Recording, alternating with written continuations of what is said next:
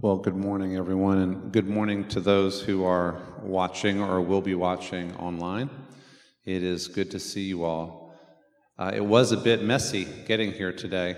Uh, there was a big accident on uh, 75 North, so we may have some people who are stuck in that. Uh, Atlantans struggle just in general on the highways, and especially if anything is going on with the weather. So, anyway, thank you for being here today and I uh, have very much appreciated having the opportunity to have Townview be the first um, community to engage uh, this material from the new book, Introducing Christian Ethics. Uh, I'm excited to say that tomorrow is the official release date for this book. Uh, it can be purchased and actually obtained now. Um, and so uh, I'm excited about it. It's been a long time coming.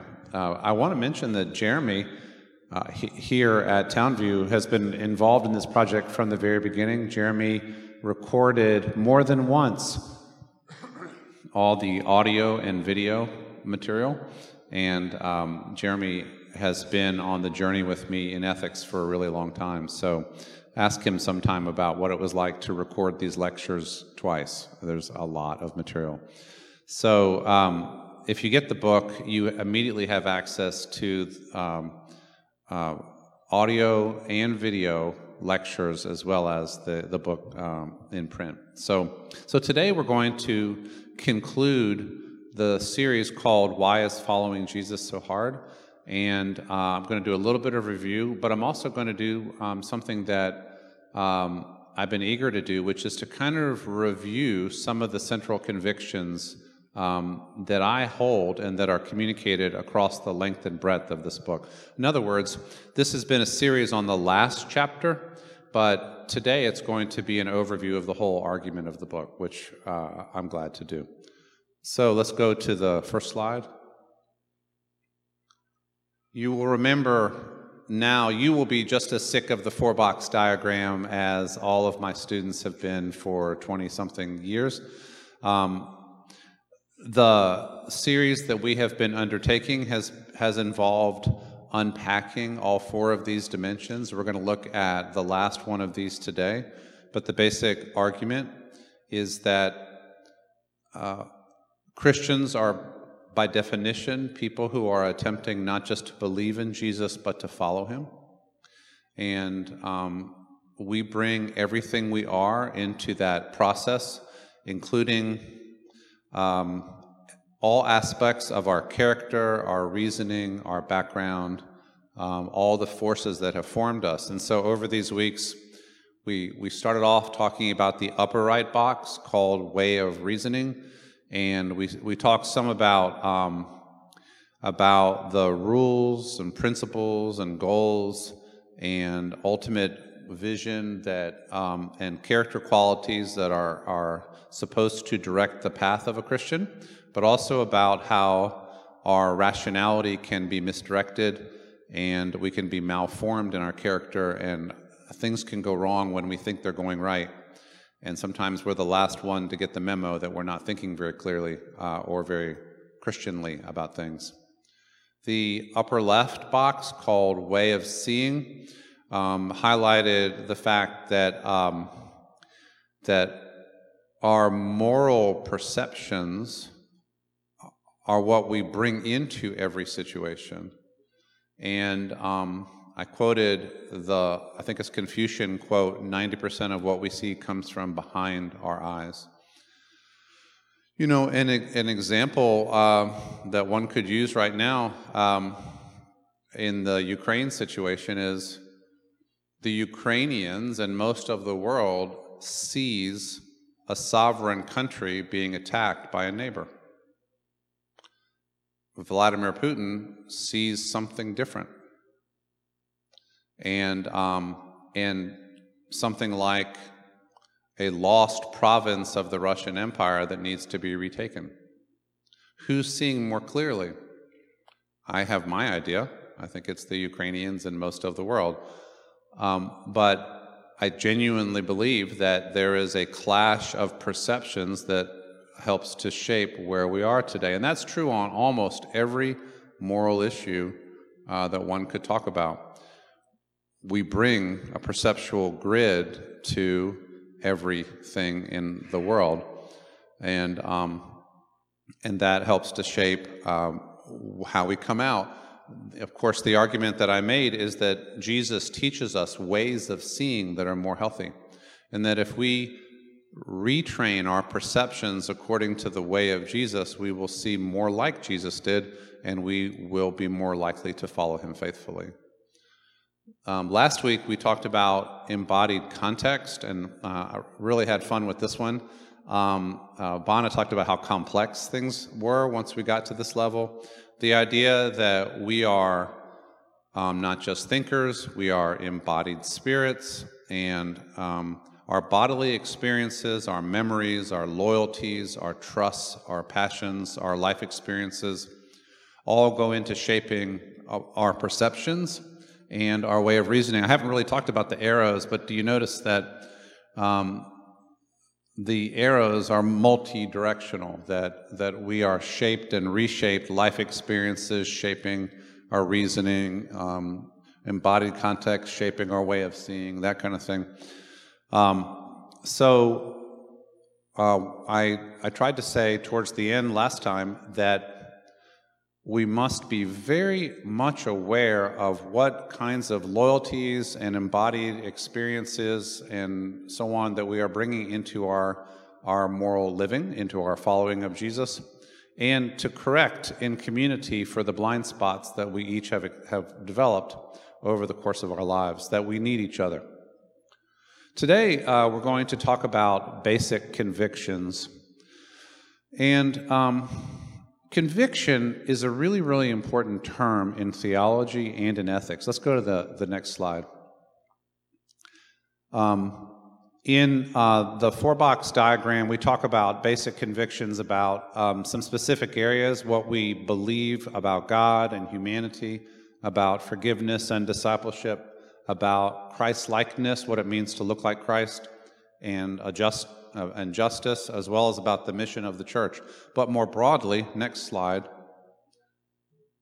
Um, let's define convictions. This, this uh, definition comes from a Baptist theologian named um, uh, Jim McClendon.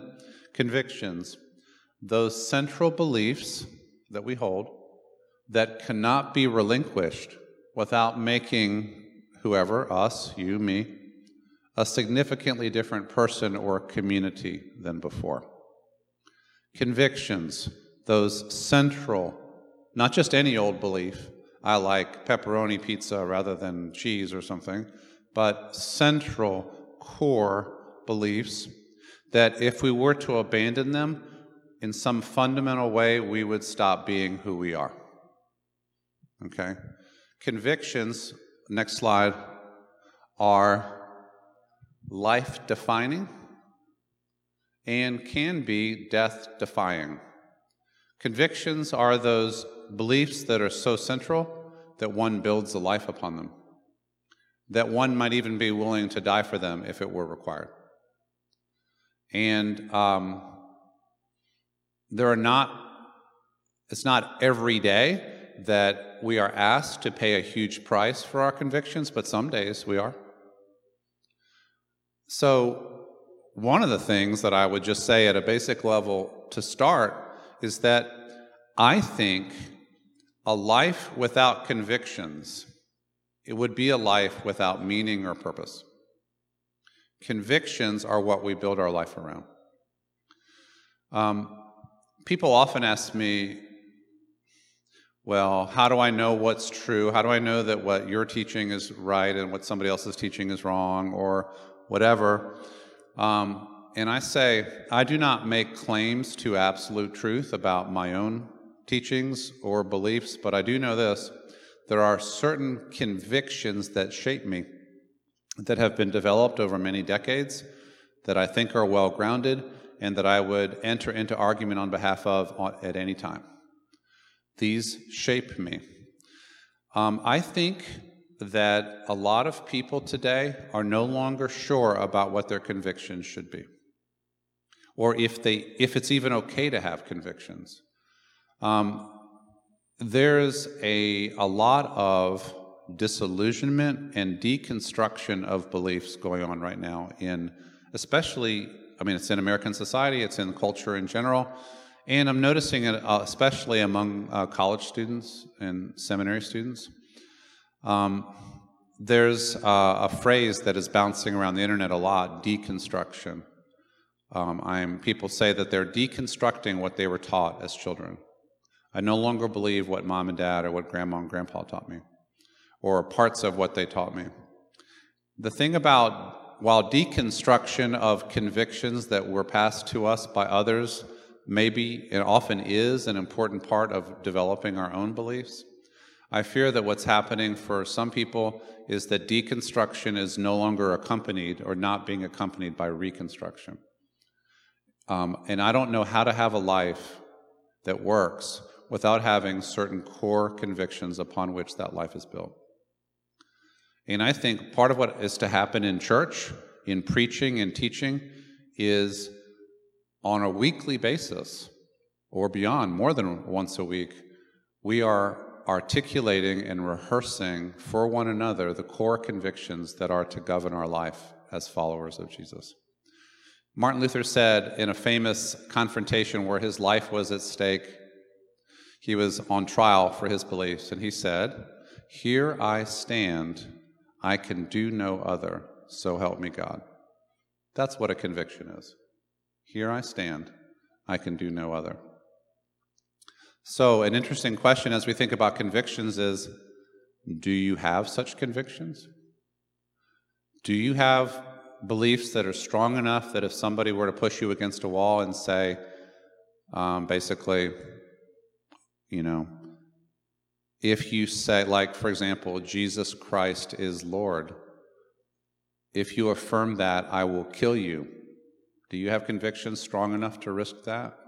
That has happened many times in human history. Um, convictions don't always have to be at that level, but, but what the bottom box says is that these most definitive, most foundational beliefs are probably going to shape our moral decision making, our ways of seeing, our ways of reasoning profoundly if things are operating properly. But again, then this leaves the question what are those convictions? Where did they come from? And are they properly formed? If those core convictions are fundamentally wrong headed, um, sinful or contrary to Jesus, then pretty much everything we think will be distorted and how we live will be pretty messed up. Um, another thing I want to say, and this is very relevant in a Baptist audience or, or any kind of audience that, that has been connected to conservative Christianity. Sometimes what conservative religion does is um, is to define everything as a core conviction. Everything the preacher says is a core conviction. And if you disagree with what the preacher says about one thing, you are a heretic. That's not the vision of community that I'm about, right? Um, but sometimes people who have been raised in environments like that, they end up with an allergic reaction to any articulation of convictions. You're just being judgmental. Who are you to say we're supposed to do this or that? And um, a, a, totally post conviction kind of um, life, I think, is almost impossible. It's certainly squishy. And any of us who have raised kids know that you have to believe in some things. You have to have something to say to your kids about what life is about and how it is to be lived. If you've got nothing, they're not going to have any structure, at least even to react against. We have to believe some things. And um, can I tell you a funny story? Um, one time, I had a book coming out, and um, the president of my school wanted to praise me. So he, he described me to the reporter, this not very bright reporter, um, as a convictional evangelical Christian convictional evangelical. So that meant that was high praise for him. The reporter didn't know what either of those two words meant. And so in the newspaper the next day, I was described as a conventional angelical Christian. You know, kind of like Gabriel and the archangels, just a very ordinary angelical type of person. So, convictional, you believe in something, you are committed to something. So, conventional angelical, that's not what, what we're going for. Okay, um, next slide. Um, yes, so I've been arguing that following Jesus involves developing core theological and moral convictions that you live for, that you're willing to pay a price for, and such convictions help us follow Jesus even when it's hard. Next slide. Um, so, what I want to do for the rest of my teaching time today is to tell you some of the core convictions that animate my work and that are in this book okay? This kind of takes it from the beginning all the way to the end. And so you get a sense of what I most surely believe. Not every, not every one of these beliefs is as grandly significant to me as every other one, but this is, these are the convictions that are articulated in the book. Let me take my watch off so I don't go too long. All right. Here we go. Um, First set of convictions Christian ethics is a grand enterprise going back to the Hebrew Bible and the Jewish tradition. That when we ask, How should we live? What does the Lord require of us? We are in continuity with the entire Jewish and Christian people who have, who have also asked those questions. Um, another conviction is that Part of what it means to be a follower of Jesus is to consistently ask, What does the Lord require of us? What does faithful following of Jesus look like? Uh, effortful, um, consistent, disciplined questioning of what does it look like to follow Jesus faithfully is central to what it means to be a Christian. Um, a third uh, core conviction for me uh, is that we need access to as many helpful sources to, to ground our thinking about the Christian life as we can. And there's a famous um, uh, four part definition of what those sources are. This comes from Wesley, John Wesley. And the four are scripture, tradition, reason, and experience. So, um, following Jesus, we to figure out what it looks like to follow jesus we must be seriously uh, engaged in scriptural study um, we also must try to be aware of what the tradition of the church has taught not that it's infallible but but we want to see what the previous conversation looks like in specific areas um, we want to use our minds and our uh, it's not just our minds but also study what smart people have said about different things. Um, if, if the issue that we're talking about has a scientific dimension, we should listen to the scientists. If it's just about rational thinking, you know, we should use our minds as faithfully as we can. And we should learn from experience, um, both the experience of worship and listening to God in prayer, being in community, but also our life experiences. So Wesley said um, basically that um, good discipleship is shaped by fundamentally following Jesus is the central thing. That's the first thing. Um, with the help of the Holy Spirit, we, we interrogate scripture, tradition, reason, and experience to gain insight as to how we should live. Um, the Christian tradition involves both continuity and change. I'm teaching a class right now on the ethics of war, actually, as a war has broken out in Europe. And one thing you find out when you study the ethics of war in Christian tradition is that the conversation is a 2,000 year old conversation. That in some ways, it's the same conversation today when we talk about Ukraine as it was in 1939 when World War II started, or 1917, or 1863, or 1275, or however far back in history. There's, um, there's a conversation, um, and disciplined discussion of any moral issue is aware of that conversation. But that would be true in any field, right? If you were a doctor, you don't just kind of make it up today. You, you inherit a tradition. Same would be true in nursing or education or any field, right? Next slide. Um, Christian ethics has, a, has uh, uh, the belief that the God who made us wants us to know his will. And so we believe in a God who speaks, a God who reveals truth, um, a God who wants his people to have the guidance needed to know right from wrong, but also that we, Paul said, I like the King James here, 1 Corinthians, we see through a glass darkly. And that's kind of been the theme of the whole month that we, we are obscured in our vision, in our hearing of what God wants to tell us for, from a variety of factors. And so we need to work hard at moral discernment. And it is just a fact that uh, uh, oh, uh, another way to talk about ethics is a series of arguments that never end. And so we are entering into arguments in everything that we talk about.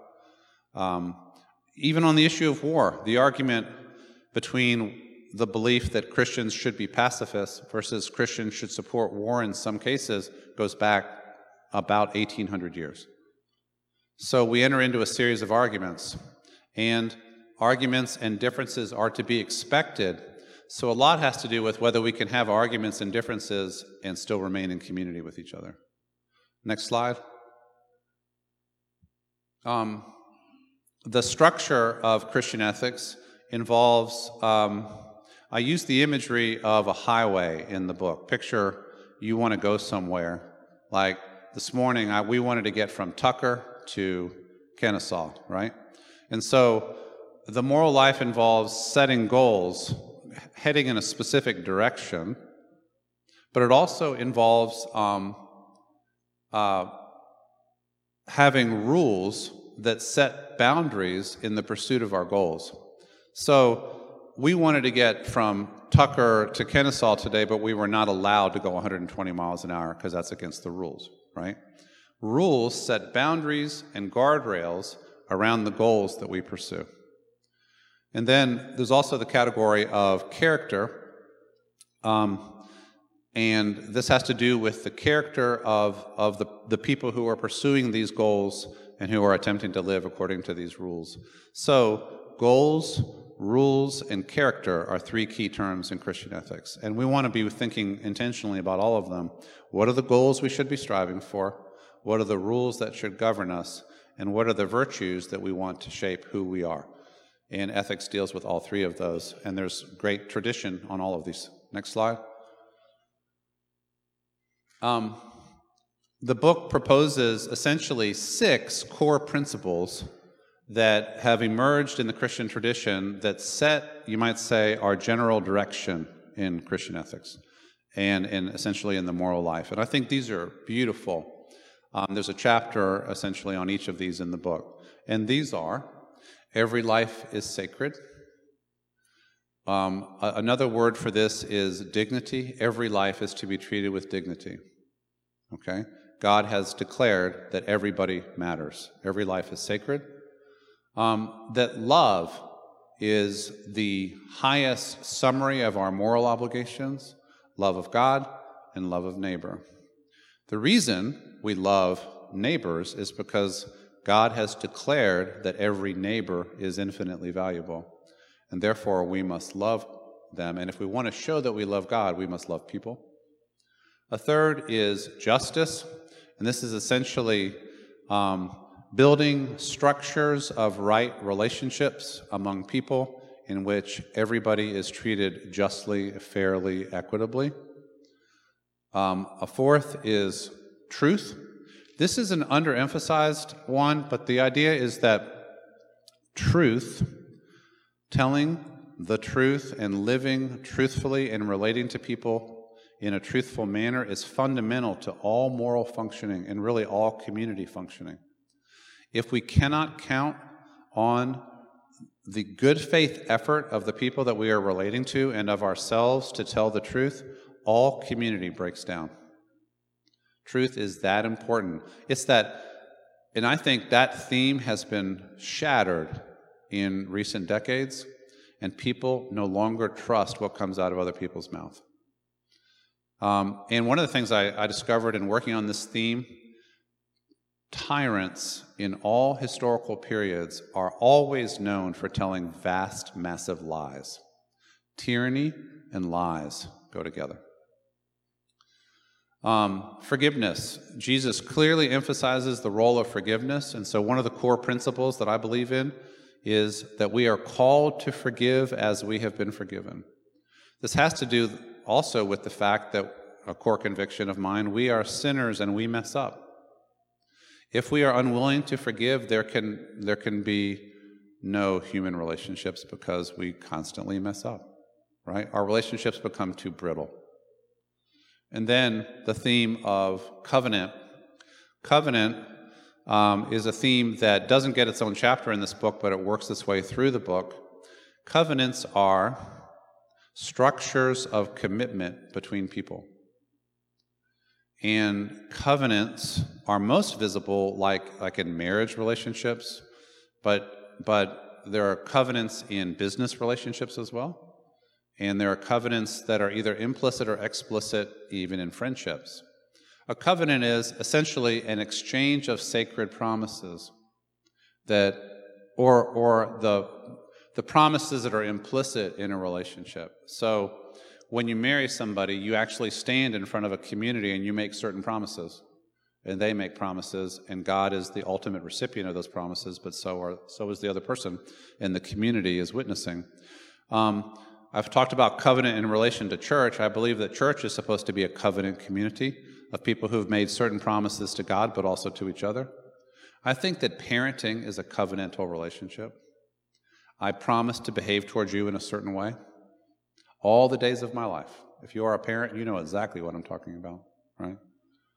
You know, when a baby is born, it ought to come with some kind of covenant tag on its toe, you know, basically, welcome. And you will be committed to this person for your whole life if you're the parent, right? Um, so think of the richness of these themes sacredness or dignity, love, justice, truth, forgiveness, and covenant. That if we govern our lives according to these six grand principles, we're heading in the right direction. Okay? Next slide. um, the, about half the book um, then turns to specific kinds of issues in Christian ethics.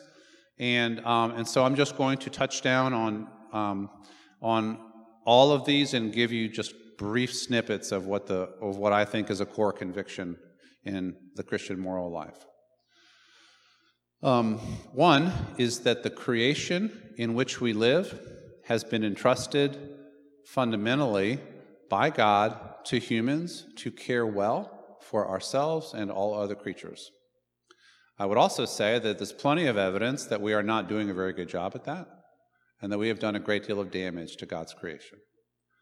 It used to be that the concern here was fundamentally about, oh, we have to take care of the species that we are destroying, or, um, you know, the ecosystems that are so beautiful. We want to preserve them so people can go hunting and fishing and have a vacation and so on.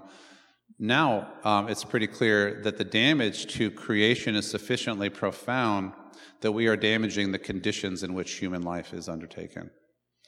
Um, just as one example, I remember this uh, was something that I, I learned about 15 years ago. Samples of breast milk reveal the toxins that are in our food and drink. So, if we toxify our environment, we literally poison ourselves and our children.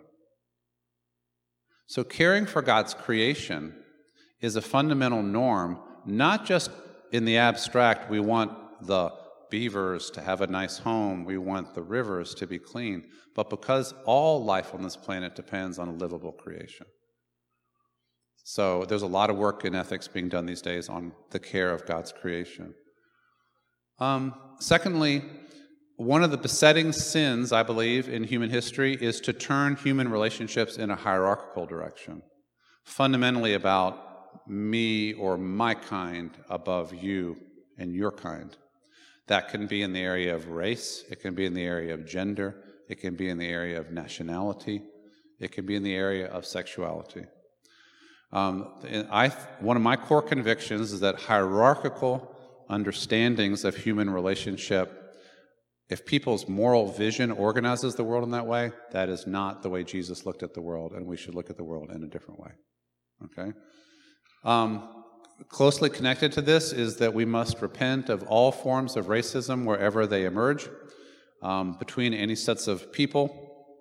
Um, and racism is a major study, in, a major topic in Christian ethics. But racism is essentially, you know, you know, the downgrading of the worth or value of, of groups of people based on some imagined racial, ethnic, or whatever characteristics. Um, racism is most destructive when linked with social power and built into the organization of societies, as it has been in our society. So we must reject all forms of racism. So there's three core convictions that I would go to the wall to defend. Let's try some more, okay? Next slide. Um, I've talked a little bit over these four weeks about money and property and possessions. My core conviction is that um, we need to learn to try to value money, stuff, possessions the way that Jesus did, which is more instrumentally to accomplish the basic, um, the basic purposes of life so that everybody has a chance at a decent life, but not to turn money and possessions into an idol, not to turn profit into an idol, not to compromise other values like the sacred worth of all in the insatiable pursuit of more. Okay? Um, on uh, sexuality, my fundamental conviction about sexuality uh, is that human sexual relationships are um, precious at their best when, when bounded by a covenant of mutual commitment, they give life. But when sexuality is treated exploitatively or when people's bodies are treated as a commodity to be used and used up, then sexuality becomes a predatory force in human life. So, um, my primary value here is covenant in relation to sexuality.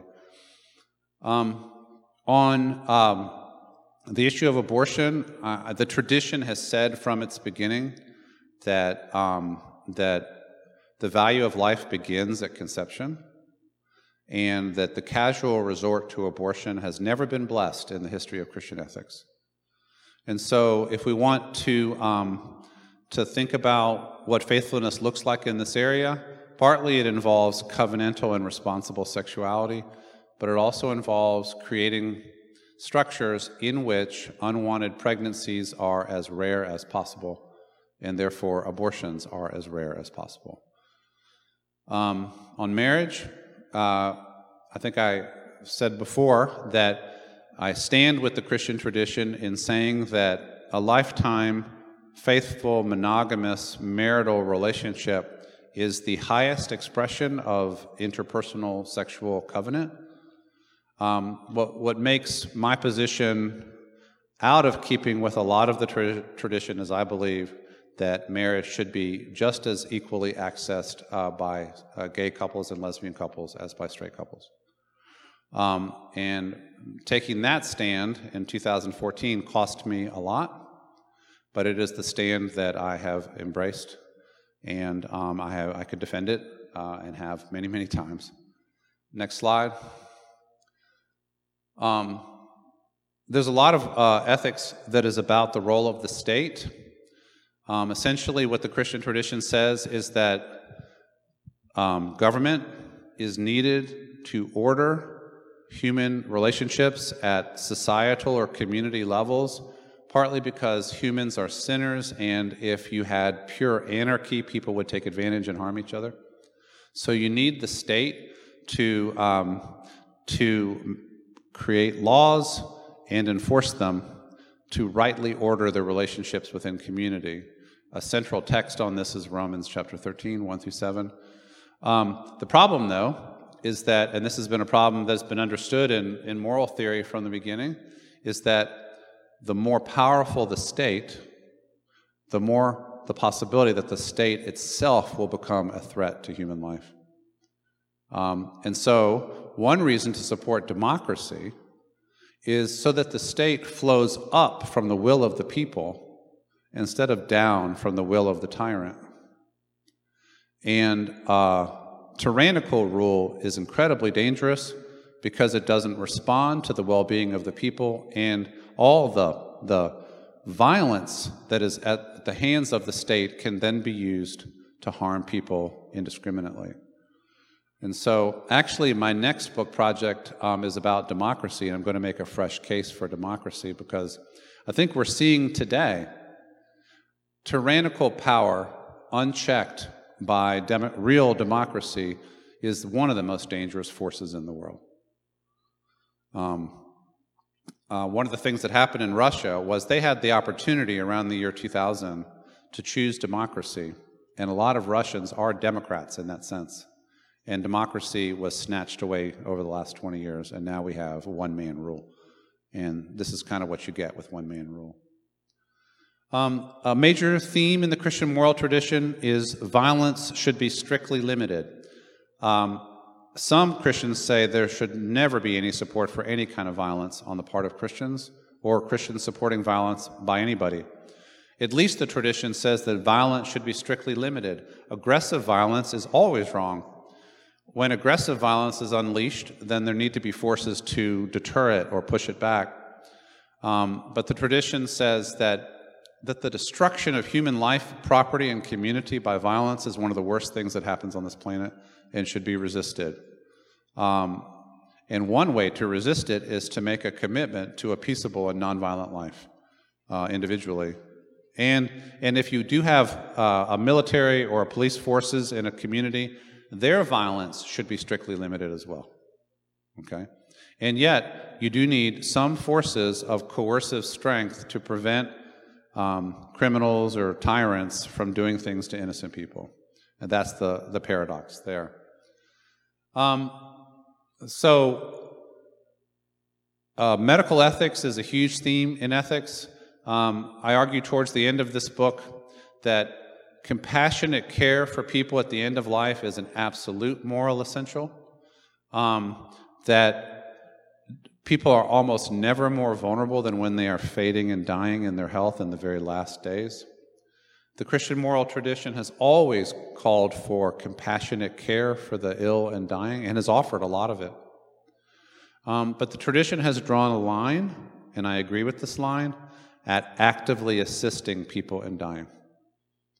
So the line is something like this When somebody is dying, we care for them to the end but we do not hasten them off to death. Now, not everybody believes that anymore. And so there are actually, even in our country, there are something like seven states that allow assisted suicide now. Um, but Georgia is not one of them. And I've lived through this now uh, three times with the older generation, as well as done a lot of thinking about this. I think that line uh, that bans assisted suicide in Christian tradition is the right line.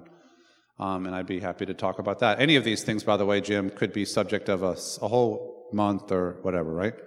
Next slide. Um, the next to last chapter in the book talks about ministers. So now we're going to think about ministers. I'm one, Jeremy's one, Jim's one.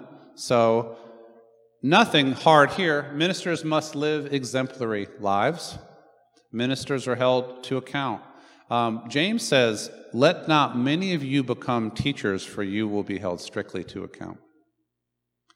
Um, ministers who blow up their lives, who, who make dramatic moral errors, that's possible, can happen to anyone, but, but they bring whole communities down with them. And so the, the, the 24th chapter of the book emphasizes that ministers have a special moral responsibility and um, that churches must guard the ethics of their community carefully. Um, and also that part of what ministers do is to help Christians themselves be serious about the moral quality of their lives. Next slide. I, I um, this gets us set up for the, the sermon later. Um, it was Kierkegaard who said, Purity of heart is to will one thing. And um, the one thing we are supposed to will, I think, to want as Christians above all, is the life of following Jesus faithfully. Um, but John Calvin said the human heart is a factory of idols. We do not easily follow one thing. We look around and we get distracted by other goals or other gods, even, you might say. Next slide. Um, I will argue in my sermon today that idolatry, not just bowing down before, you know, sculptures and statues and wood, but idolatry of the heart, in which we stop following and worshiping Jesus only, is a danger for all of us. And um, it's one of the things that makes following Jesus kind of hard. Probably the most early, the earliest command, the first commandment worship the Lord your God and serve God only. Is there one more slide? Or is that it? Yeah. I'll close with this from Matthew 10. Jesus said, Whoever loves father or mother more than me is not worthy of me. Whoever loves son or daughter more than me is not worthy of me. Whoever does not take up the cross and follow me is not worthy of me. Those who find their life will lose it, and those who lose their life for my sake will find it. This is the commitment that we have made if we once said, I accept Jesus as my Savior and my Lord.